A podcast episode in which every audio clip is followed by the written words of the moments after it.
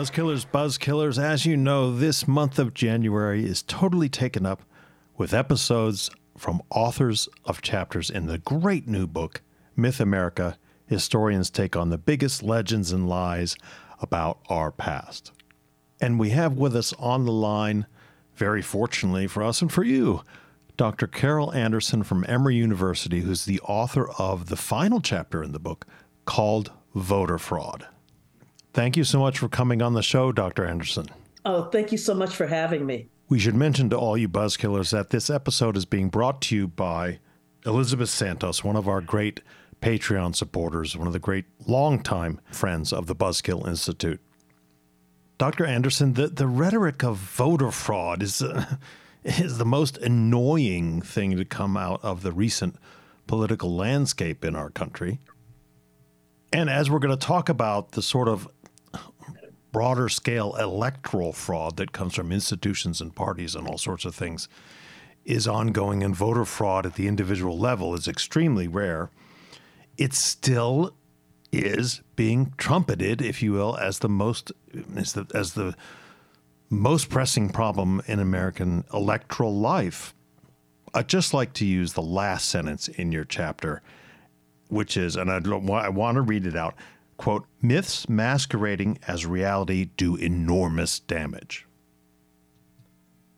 So, if you don't mind, before we go into the weeds and look at the details of these claims of voter fraud and then the actualities of what I'm calling electoral fraud for the last 150 years ish, do you mind explaining to the buzzkillers the ways in which this myth in particular can do such damage?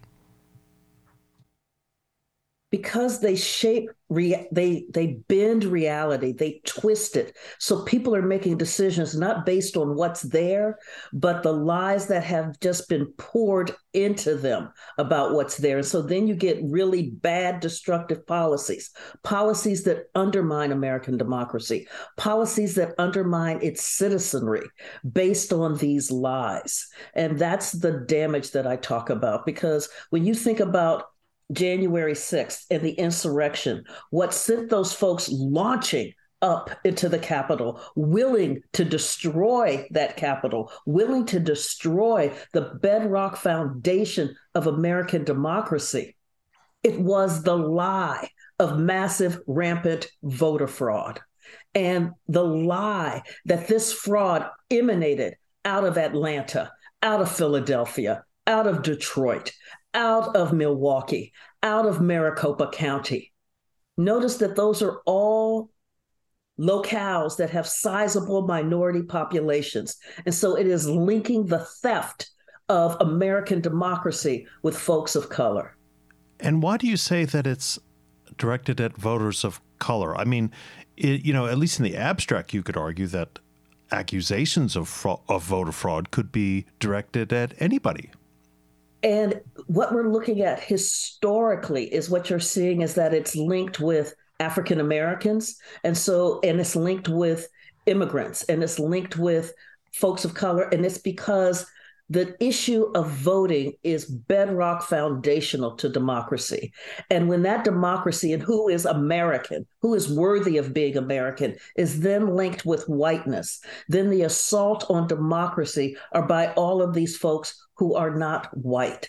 I mean, so we see it in Mississippi with the Mississippi Plan of 1890. And there is when you had more African American men, because women couldn't vote at that time, more African American men registered to vote than white men. And you had a thing happening there where you had poor whites and poor blacks joining together, voting in politicians who believe that you should be paid for your labor, adequately paid for your labor. I mean, they they had this much more progressive vision than the political leadership that was on top. And so that political leadership started hollering voter fraud because having that kind of progressive vision was absolutely threatening to the status quo. And when they yelled voter fraud, then they went after black folks with massive disfranchisement. So this really happens, you know, in a big way starting in the late 19th century, more or less starting after Reconstruction. Am I right about that? So you start seeing elements of it during Reconstruction. So, for instance, Florida in 1868 passes a permanent felony disfranchisement law. That is one year after the Reconstruction Act of 1867 that says that Black men can vote. The next year, Florida passes this permanent felony disfranchisement law and then crafts laws that criminalizes blackness. And so that these laws these laws certain laws are only applied against african americans or are only designed for african americans like vagrancy. And that is what can then strip you of your voting rights you started seeing South Carolina came up with a literacy test, which was like an eight box test, so that each box you had to put in the vote. The governor's vote would go in this box, the, the attorney general's vote would go in this box, the secretary of state's vote would go in this box, but the boxes weren't colored. And so if you couldn't read what the the box was for, then you couldn't you couldn't vote. So uh, South Carolina had its own literacy test. What Mississippi did, though, was to start pulling all of these things together a literacy test, a poll tax, uh, which Georgia had coming out of eight, in the early 1870s you know, started pulling all of these together in this one omnibus package that was really designed to wither, to shrink, to cauterize African Americans' voting rights. And one of the things that's so astounding to me, and to will be astounding to anyone who reads the chapter, is how brazen these people were when they wrote these laws and regulations and statutes. They they weren't trying to hide their racism or hide their desire to keep the voting rolls white. It's it's out there. It's it's written. It's spoken in speeches. It's amazing. And what what to me what becomes even more amazing is the role of the US Supreme Court in looking at these laws. I mean, that's the thing. So with the Mississippi Plan of 1890 when the court looked at the literacy test and the poll tax, it looked at both of those in the Williams decision and said, eh, they don't violate the 15th Amendment that says that the state shall not abridge the right to vote on account of race, color, or previous condition of servitude. And so when the Supreme Court looked at these two, two policies, these two laws, and said, ah, they don't violate. And, and, it was like, and how do they not violate? Because in 1890, there were over 190,000 Black men registered to vote. By 1892, two years after the Mississippi Plan, there were only 8,600. This is a targeted hit. Yeah. This is a targeted hit. And the US Supreme Court said, nah, it doesn't violate the 15th because everybody has to pay the poll tax and everybody has to take the literacy test everybody did not have to deal with centuries of slavery that created the endemic poverty that made paying the poll tax virtually impossible everybody did not have to deal with centuries of slavery that made literacy a death sentence for so many who were enslaved, and then have to deal with the unequal funding for Black schools coming out of the Civil War. So the everybody has to is is just this kind of fiction, this fantasy that the Supreme Court ruled, eh, didn't happen. And the other states didn't just basically bull rushed right through that. And you saw this sweep of rewriting the constitutions happening in North Carolina, in Georgia, in Alabama. You know, these southern states just went for it. Yes, and we should we should remind buzzkillers or, or tell buzzkillers who are, who are certainly in other countries in the world why these things were put in place that were discriminatory at, at, election polls, but technically, according to the Supreme Court at the time, were not unconstitutional. Well, it's unconstitutional because of the 15th Amendment to discriminate on race. So Southern states then put in all these literacy tests and everything else that they can then tweak whenever, however they want, almost at the point of a person coming up to the poll worker. Why isn't that? Why wasn't that considered unconstitutional? Because it was race neutral on its face. And so it, mm-hmm. it was the way that these politicians could neutralize what they saw as a political threat, these Black voters just eliminate them, eliminate them from the electorate. And then you only had to deal with a small strata of your, your population that you had to be responsive to as an elected official and the threat that that these black voters posed was you know things like believing in civil rights wanting to see civil rights legislation wanting to have equal funding for schools wanting to have paved roads in their neighborhood wanting to have quality services. So like the fire department being able to come to their their community when a home was on fire. Having representatives who are responsive is what we think of as in a democracy and this was this is why voter suppression is so anti-democratic because it means that you can have so-called represent representatives who are absolutely unrepresentative. Right of the of the population of their own district. Yes yes absolutely. So these policies were so powerful that by the time that the US was fighting in the second world war that would be fighting the Nazis and the fascists mm-hmm. you had voter turnout in the 1942 election that was in the single digits in these poll tax states in the single digits. Yeah. When we get to the 1944 election, and so this is a big one, FDR is running for his fourth term, absolutely unprecedented. The nationwide voter turnout rate was 62%. In the poll tax states, it was 14%. 14% mm-hmm. in a presidential election. This is this is the damage that voter suppression does. And it's voter suppression based on the lie, the myth of massive rampant voter fraud. Yes, well, the, the amazing thing is that they keep they keep it going because well they keep while they're putting in, implementing all these things they're saying it's this we have this constant problem of voter fraud everywhere when it's very easy to see that in you know mirroring states like Illinois border states Indiana Ohio no one's having these voter fraud problems, but suddenly in Kentucky, they have to put in, you know, poll taxes, but also, especially in the, in the deeper, deeper South, literacy tests. And, and by the way, sorry, w- one more question for people who don't know enough about this. Isn't it true that the, the, the literacy test was almost all literacy tests of these kinds were administered by the poll worker?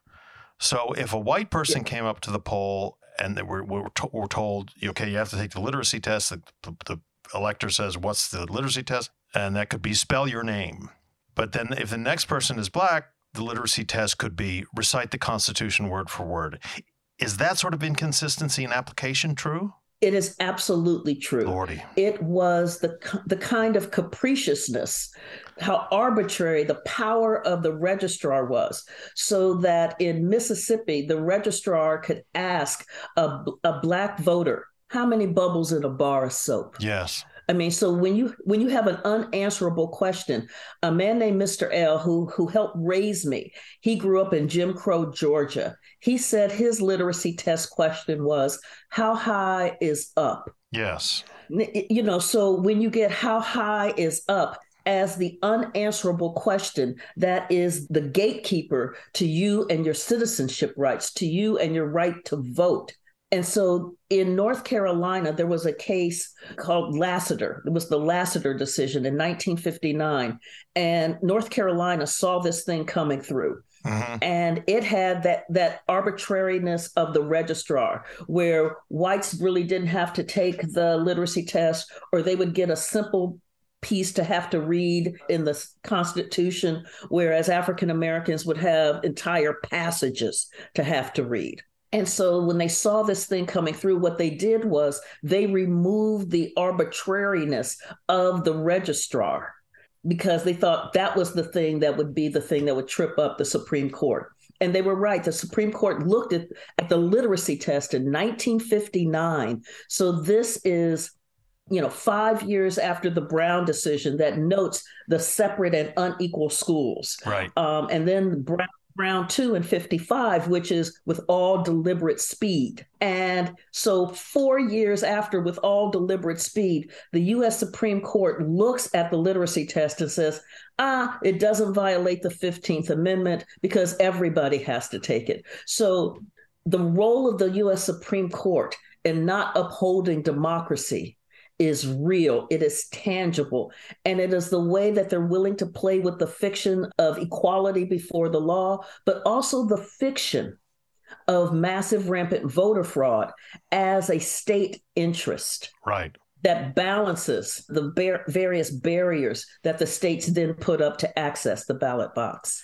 And in the chapter, you specifically point out Judge William Rehnquist as one of the people who, before he became a Supreme Court judge and, and indeed Chief Justice, had participated in these things. Do you mind telling the Buzzkillers about that? I I didn't know this, and I was floored. Yes, when he was in Arizona, in Phoenix, he was part of a group that would send out postcards to voters in minority, primarily minority districts, and then with a do not forward. And so when those postcards came back, then they're looking at the voter list going, ah, fraudulent voter, fraudulent voter. And then they would go to the polls on polling day and start harassing the voters who are standing in line, particularly Hispanic voters. Mm-hmm where do you live? Are you sure you're you're registered to vote? Yeah. Are, not you illegal? I mean, just really just harassing voters in line. Rehnquist was a part of this for years, years. Mm-hmm. And it's part of what we see happening today with the kind of true the vote folks who are challenging voters, particularly in minority districts, demanding that they prove that they are really registered voters in that district eligible to vote, that they're real Americans. Right. I mean, it's just, oh. And remember, Rehnquist is the mentor to John Roberts, who is the current Chief Justice of the U.S. Supreme Court. Right, and what one would think at the very least, just being so political, in you know, this is like asking, this is like putting Karl Rove on the Supreme Court, or even James Carville on the Supreme Court, to be such an operator. But then suddenly to be acceptable as a Supreme Court justice is amazing to me. The other thing was, I, I think this is in 1960, but especially in 1964, these ballot security forces. Mm. This is very frightening. This is Stalinistic. This is something that we we like to tell ourselves would never happen in the United States, yet it did happen. It, it did happen. And so the Republican National Committee, uh, what they did was, again, they sent out these postcards. And then when the with the do not forward. And so the ones that were returned as undeliverable uh-huh. then and they were always in these minority not always but overwhelmingly in these minority precincts these minority districts. And then they would have they would hire they hired folks in uniforms with armbands on ballot security task force. They had big posters up on the wall and in the community saying you know, if you try to vote and you've got something else going on, you can be arrested at the polls. I mean, so it was pure voter intimidation that was happening. They had over like a one had over a hundred thousand of these ballot security task force members who were going around to what 35 different cities, basically intimidating voters. And that happened in 64. It happened again in 81. And that one flipped an election in New Jersey. And that is what then led to a consent decree that the Republican National Committee committee could not engage in this ballot security task force mess and they were under that consent decree for i think two decades mm-hmm. it was during the trump years when that consent decree was finally lifted we should also remind people that the ballot security officers were usually off duty policemen who, even though they were off duty, wore their uniforms. Yes. To then, then that must, well that must be legal. And, be, and another thing is before we go too far, again, we should remind people who not necessarily American listeners or other listeners don't know this. You know, it, we're talking now because we're in the 1960s about the Republican Party doing this, but in the 1890s and the 1870s and 80s, it was the Democrats who were doing this in the South. Yes. So it's a it's a part it, wherever the racism sort of moves as a blob, as an amoeba, is where if it's in the Democratic Party they do it. If it's a Republican Party, they do it. Yes, exactly.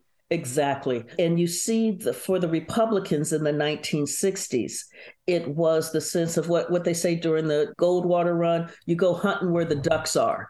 And so for them, right. there were there were more whites than there were African Americans.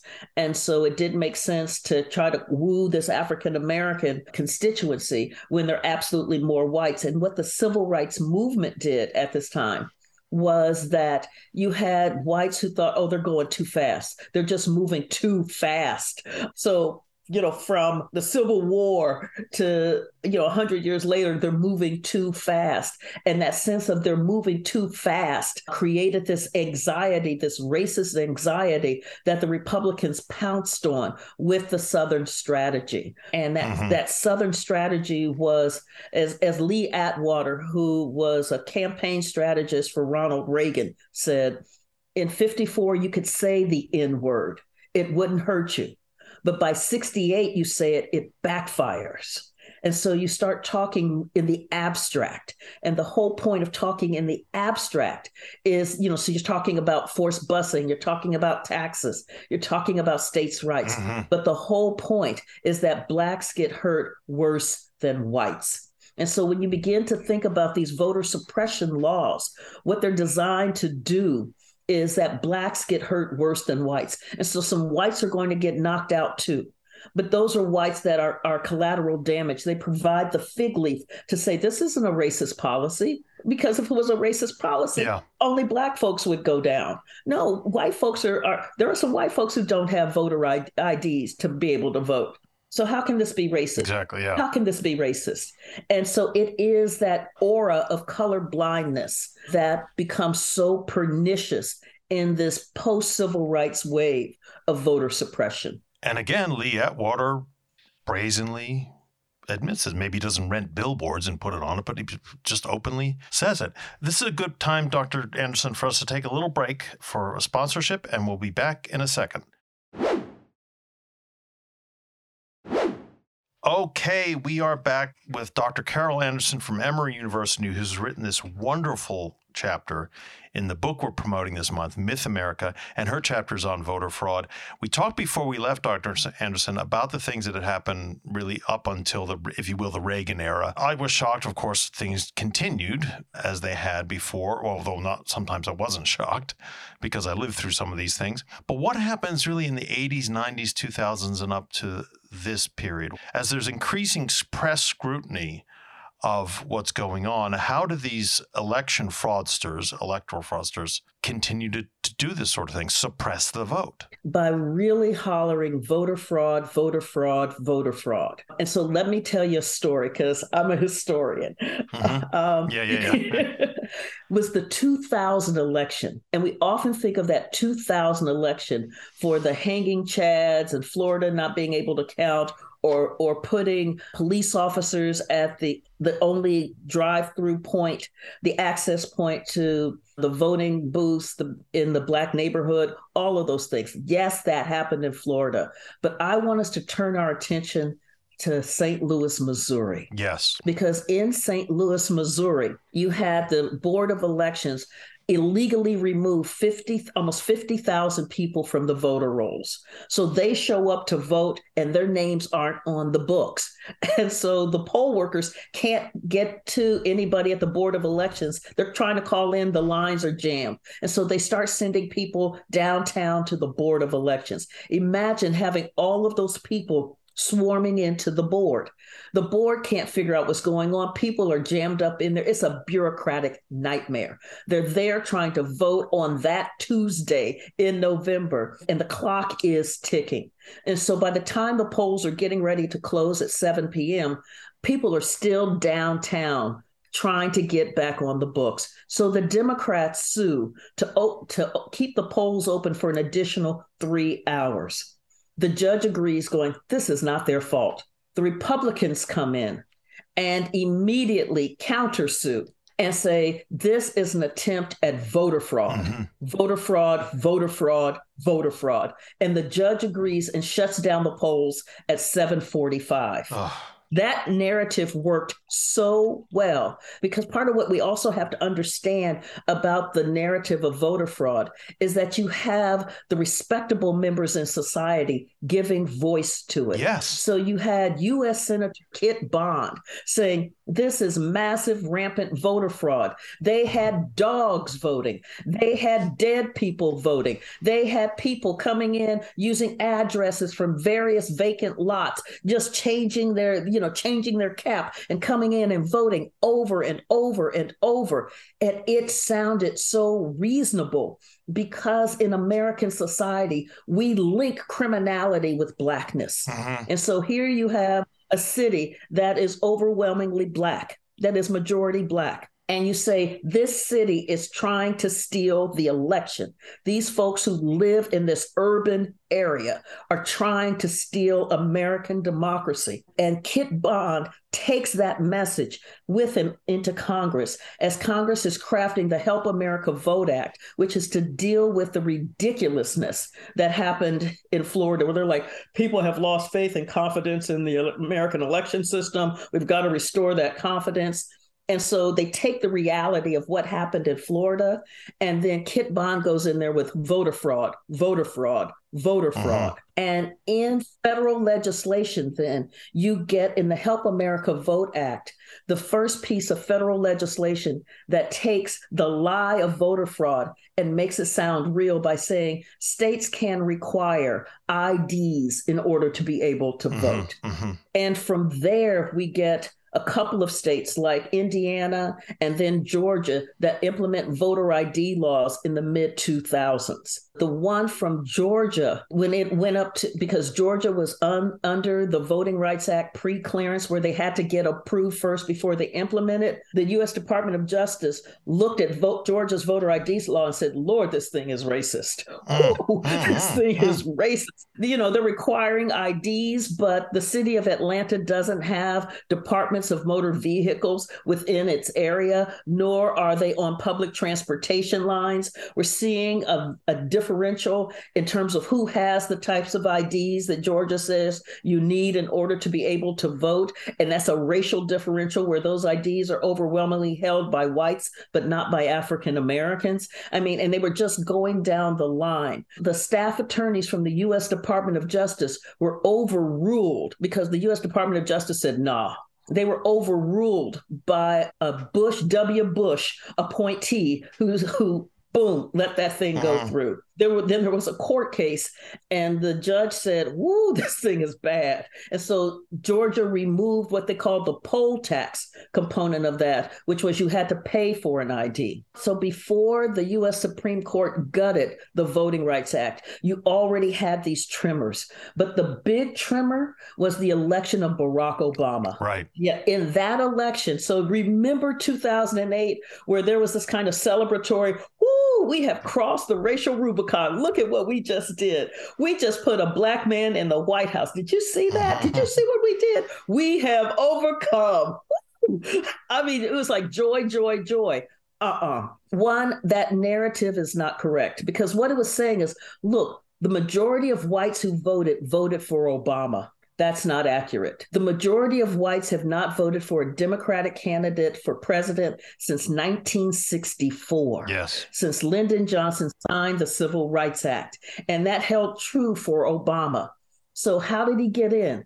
He had an incredible ground game that brought in millions of new voters Afri- who are overwhelmingly African American, Latino, Asian American, young, and poor. That became the hit list for voter suppression. So when you begin to look at the laws that come up after the US Supreme Court gutted the Voting Rights Act, they go after at least one of those groups in the Obama coalition. It's pernicious, it is wicked. But then things continue because we saw in certainly post 2016 and you know, you know the systematic closing down of polling places, consolidation of polling places into far flung areas where people couldn't get to on public transportation. And, you know, there should be a, a polling place, you know, within every couple of miles. You should be able in the United States, in my view, to walk, be able to walk to vote if you have to. But you can't do that in Texas now. You can't do that in uh, across the South. You can do it in lots of other places. And it seems to be getting worse, Professor. I don't understand why. Those are the new literacy tests, mm-hmm. ge- geographic barriers. Exactly. And so here in Georgia, they shut down since Shelby County v. Holder, since the gutting of the Voting Rights Act. They've shut down over 200 polling places, the majority of them in minority and poor communities. So in right. the 2018 election, for instance, in Randolph County, I love this story. In Randolph County, there was a retired government worker who was sitting there reading the newspaper the way my daddy used to read the newspaper from cover yeah, yeah. to cover, right? And he's reading the legal notices. And in the legal notices, you know, those are those little things, right? He's yeah, reading he's reading the legal notices and it says that the board of the county board of elections is going to be voting on shutting down six of the seven polling places in Randolph County. That's a, it's incredible. Yes, yes. And Randolph County is 61% black. So part of why you're seeing this this become more entrenched is because one the demographics of America are changing. Mm-hmm. And and the Republican Party, when it did its Southern strategy and wooed in the disaffected whites from the Democratic Party, what that did was they brought that toxin of white supremacy into the Republican Party writ large, thinking they could control it, thinking that they could handle it. That thing took over as, as white supremacy virus will do. And it moved the party further and further to the right, where its policies don't resonate with the vast majority of Americans. So being able to win these large, unfettered elections is not feasible. It's not possible because the policies are repugnant to the majority of Americans. And so what you do is right. you, you have to call the electorate. And so I think about Paul Weyrich, who was the co-founder of the Heritage Foundation. And in 1980, before a group, a Christian group, he said, Oh, all of you are goo-goos you're, you you believe in good government because you want everybody to vote. Well, I don't want everybody to vote because, quite candidly, our leverage goes up as the voting populace goes down. And so when you think about this is the this is the recipe, this is the mantra for voter suppression. But you can't say we don't want everybody to vote. So what you do say is that we want to protect the integrity of our elections. We want to preserve American democracy by making sure that only legal voters can access the ballot box. And so it's that kind of linguistic maneuvering that covers how stark and nasty and vile these laws are. So like with the the voter ID laws, you know, and because and it sounds so logical because it plays to a middle class norm. Everybody's got an ID, but everybody does not have the kind of ID that you need in order to vote. Let's take Texas. So, what Texas did two hours after the Shelby County v. Holder decision, two hours after that, Texas implements its voter ID law. And it says you must have a government issued photo ID, but your student ID from a state college or university won't count. But your gun registration card will. Guns, yes. Education, no. Yeah. And there are massive demographics behind that. 50% of those in colleges and universities, in the state colleges and universities in Texas, are folks of color. 80% of those who have the gun registration card are white. Yeah, so you're able to craft your electorate based on how these legislators call through the data to figure out who has what types of ID. In Alabama, what Alabama did under the guise of stopping voter fraud, making sure that there's no fr- protecting the viability the of, of the ballot box was to they also created a you must have a government issued photo ID to vote. Mm-hmm. but then said your public housing ID does not count. Even though it's so government issued. It is government issued, right? I mean, does it get more government issued than public housing, right? And said, no, that does not count. In Alabama, 71% of those in public housing are African American. Yeah. And what the NAACP Legal Defense Fund found was that for many of them, it was the only government issued photo ID that they had. And so then folks were like, well, I got to vote. So you know, I guess I'm going to get a driver's license. Well, Governor Bentley, listening to his mistress, and Lord, that had to be some really interesting pillow talk. yeah. shut down the Department of Motor Vehicles in the Black Belt counties. So now folks have to go, oh, but you know, 50 miles or so to the nearest Department of Motor Vehicles to get the driver's license, that government issued photo ID to be able to vote.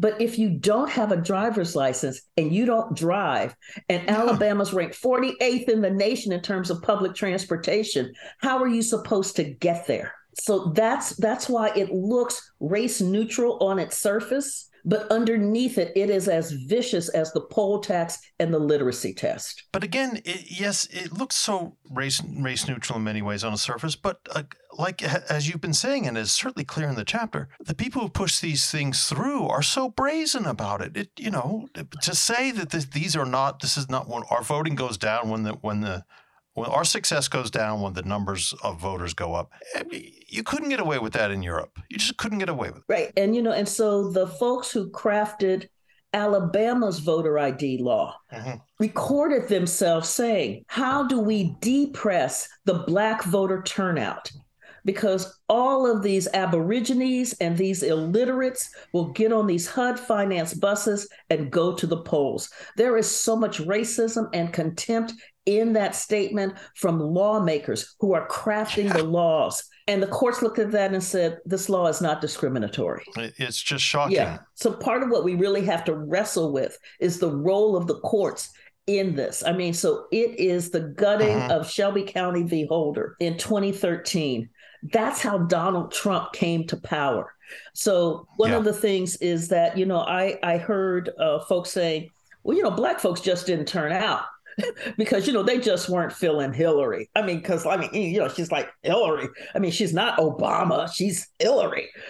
Well, this was the first presidential election in 50 years without the protection of the Voting Rights Act, and these states had implemented a series of poll closures, voter roll purges, changing early voting, reducing early voting times, requiring IDs that they knew Black people didn't have.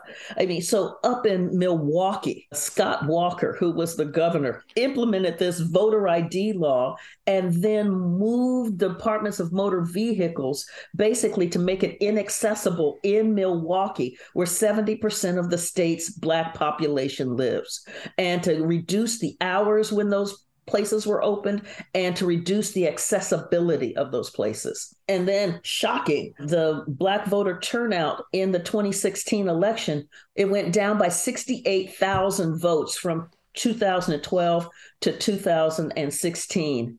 And the vast majority of that came out of Milwaukee. That's astounding, which is not a, a, state that was previously covered by the 1965 Voter Rights Act. Exactly. Professor, we've talked about that act on this show before, and we but we need to remind buzzkillers the important part and what's called the pre-clearance part is that the the law said because things are so bad, certain states said to certain states, your history of racial voter suppression is so bad and so long, and that doesn't seem to get, get better. That anytime you want to change your voting laws, you have to run it through Washington first, and we have to in this and Civil Rights Department uh, division of the of the Justice Department. Then we, well, the very second, it seems to me, that that law was struck down, or I should say, let lapse, but in reality struck down, these states went right back to this sort of crap. Absolutely. And then you have a state like Wisconsin, which used to be an, a hugely progressive state. Exactly. It's, it's just shocking. It is. And so part of what you're looking at is that these were states where Republicans were voted in both as governor and in the 2010 election and in controlling both houses of the legislature. And so when you ha- right. when you have that kind of unilateral control, and when you know that your yep. policies really, really, um, as you start implementing, rep- you know, banning reproductive rights, going after voting rights, going after uh, education, going after, going after, going after, and those things aren't resonating with the population, what you do then is you craft these laws so that our leverage goes up as the voting populace goes down. Look at gerrymandering in Wisconsin. What that one does is the Republicans lock themselves in a hotel room. There are a small number of them in a hotel room for four months with a computer and powerful map drawing software and something akin to Cambridge Analytica data. So they knew who lived where, what their proclivities were. And they had two goals. One was to reduce the number of competitive districts so that that would decrease voter turnout. Because if somebody's been there, as my mother would say, since heck was a pup, you know, you're just not, you're not, you're just not going out to vote. But if it's competitive and you know that your vote's really going to count, it might be the difference maker, you show up. So competitive districts drive voter turnout. You make sure that you reduce the number of competitive districts, you can reduce voter turnout. The second piece, and this is what is so anti democratic, is that regardless of the number of votes that we get, we will always have the majority of power in the legislature. So you craft your districts so that you can choose your voters instead of your voters choosing you. So in that first election, afterwards, Democrats received something like 52% of the vote and they earned something like 38, 39% of the seats in the state legislature. And each subsequent election, it got worse. And so, what we're seeing here with the lie of voter fraud and these voter suppression laws coming through these go- governors and these state legislatures is that it has metastasized throughout the Republican Party. So you think about Florida. Mm-hmm. I talked about early on how Florida passed a felony disfranchisement law in 1868. In 2018, Amendment 4 was voted on. And Amendment 4 dealt with the fact that there were like 6.1 million people who could not vote in the United States because of a felony conviction. 1.7 million of them were in Florida alone. And Florida was one of a handful of states that had permanent felony disfranchisement. So even after you served your sentence and did your your parole, you still couldn't vote. You had you had this really long winding road to try to get back your voting rights afterwards. It was basically permanent. The amendment and 40% of black men in Florida could not vote because of permanent felony disfranchisement. Amendment 4 passes by 65%. percent mm hmm The Republicans in the state legislature clutch their hearts and they're like, whoa, how do we stop this? And they're like, oh, we know we're going to redefine what completion of sentence means. And so they say completion of sentence means not only have you served your time in prison, you know, completed your parole, but you have also paid all fines, fees, and court costs. Folks looked at that and said, Lord, that looks like a poll tax. that looks like I've got to pay I got to pay this in order to be able to vote. Yes, yes. And so that case goes up through the courts. And the court ruled that A, this isn't a poll tax, this is just the completion of a sentence. And B, Florida doesn't have to tell you how much you owe. That is like the worst of the literacy test, right? How high is up? Lordy. How many bubbles in a bar of soap?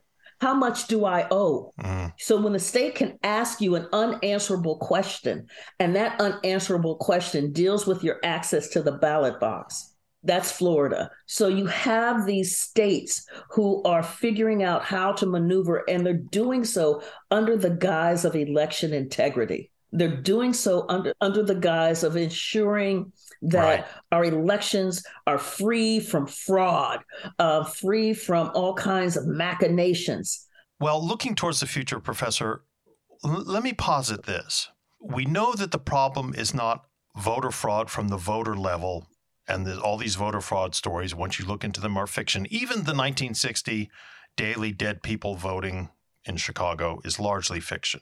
Okay, so so the electoral fraud is coming from the top down. It's coming from political parties, organizations, state legislatures, governors, on and on and on and on and on. But these things are done and put in place by organizations. So they're put in place by political parties, they're put in place by, by reactionary movements. Can't the other side, frank, in this era, the normal side, can't we also put up our own organizations and get to work and start to fix and undo these things? I mean, is it too ethereal to say we need to fix voting rights and we need to f- make districts, the congressional districts, up to statisticians and demographers, not political legislatures? Is that not enough of, bread, of a bread and butter issue to get people to march in the streets? Oh, so I'm in Georgia. So let me tell you about Georgia. Georgia has a number of grassroots organizations that starting in 2010 got on the ground, knocking on doors, overcoming the various barriers that the state keeps putting up in front of folks trying to keep them from the ballot box. And it's a multiracial, multi religious, multi ethnic coalition of organizations that are doing this heavy lifting. This is what flipped Georgia in the 2020 mm-hmm. presidential election because the barriers were there and folks were like, not today, not today. I remember hearing a one young man who was standing in line for 10 hours to vote, 10 hours. And he said, Oh, I've been here 10 hours and I will stay here as long as it takes. Uh-huh. And so people have been doing that work. And that work is is to get folks engaged and voting and voting for folks who believe in democracy so that these laws can be overturned and that you can have the politicians and the policymakers in place to put through the John Lewis Voting Rights Advancement Act. It's a long process. It is it it it's not going to happen overnight.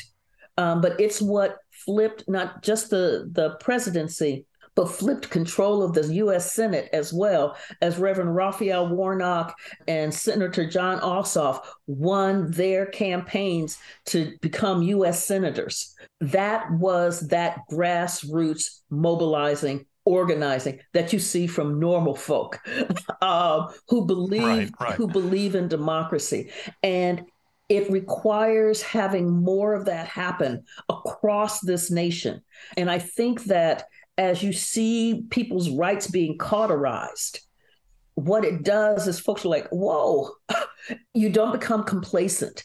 You realize that each election is important and that you have to engage. And so that's what we're seeing in terms of these massive turnouts. Look at Gen Z. Uh, right, they, right. yeah, they keep coming out since that 2016 election and they saw what happened. They were like, oh my God. So they came out in 2018. Then they doubled their turnout in 2020. They doubled it again, I believe, in 2022 because they're also not buying this lie of voter fraud because they're part of that Obama coalition that I talked about, where voting laws are designed to knock them off. And so you hear now trying to raise the voting age to 21 from 18. That's being bandied about because it's like, well, if you're not old enough to to drink, why should you be old enough to vote? Uh, You're old enough to be drafted. Hello. Yeah. hello. Because I remember Vietnam, right? You know, what we worry about, of course, is that one, that this lie is so pernicious that it's something like 30% of Americans and something like 60% of all Republicans don't believe that Biden is the president. Yes. Yeah. Shocking. Uh, yeah. Yeah. That's the power of the lie of voter fraud.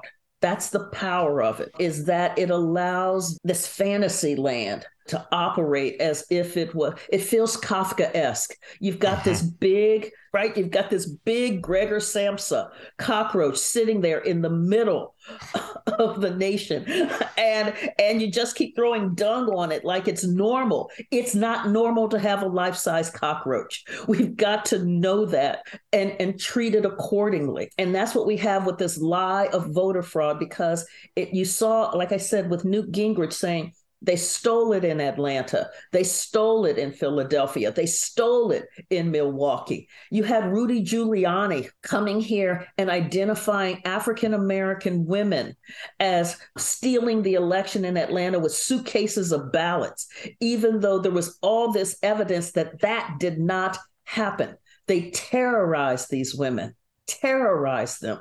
Um, but you saw the slander there, where it was like, you know, they were passing around these USB ports and these ballots like they were dope dealers. Yeah. Yeah. That's the criminalization of blackness that links up with voter fraud in these cities. And Buzzkillers, you know, uh, again, I trust that you'll read the chapter and I'll trust that you read the book. And the details are, are in there. And the details are, there are actually more and worse details than what we've been talking about. It is, it is, fundamentally shocking. It's something that the UN, in my view, should address. But of course, that'll probably never happen either. Well, it just remains for me to say thank you so much, Dr. Anderson, for coming on the show. We've long wanted to have you on the show. You're one of the most important historians in the country, most consequential historians in the country. And we hope that you'll come back on with your new research. So, and let's let's tease absolutely. the buzzkillers and tell you tell please tell us what book you're working on now. Well, so I have my paperback version of the second Race and Guns in a Fatally Unequal America will be out this year. And I bring it up to date with the January 6th insurrection okay. and the the killings that have happened in this nation while we refuse to deal with guns and with what the Second Amendment is really about. Well, I'm hoping that you'll come on when that new edition comes out. And Buzzkillers again, the book is on the Buzzkill bookshelf, but we also, thanks from thanks to Basic Books, have several copies to give away. So we're putting out a Patreon message about giving away this copy that I've been looking at while talking to Dr. Anderson. And so please, Patreon members, send your name in when you see that email. And again, Professor, thank you so, so much. Ah, thank you. This was a wonderful conversation. I enjoyed it immensely. I'm, I'm very, very glad to hear that. Buzzkillers, we will talk to all of you next week.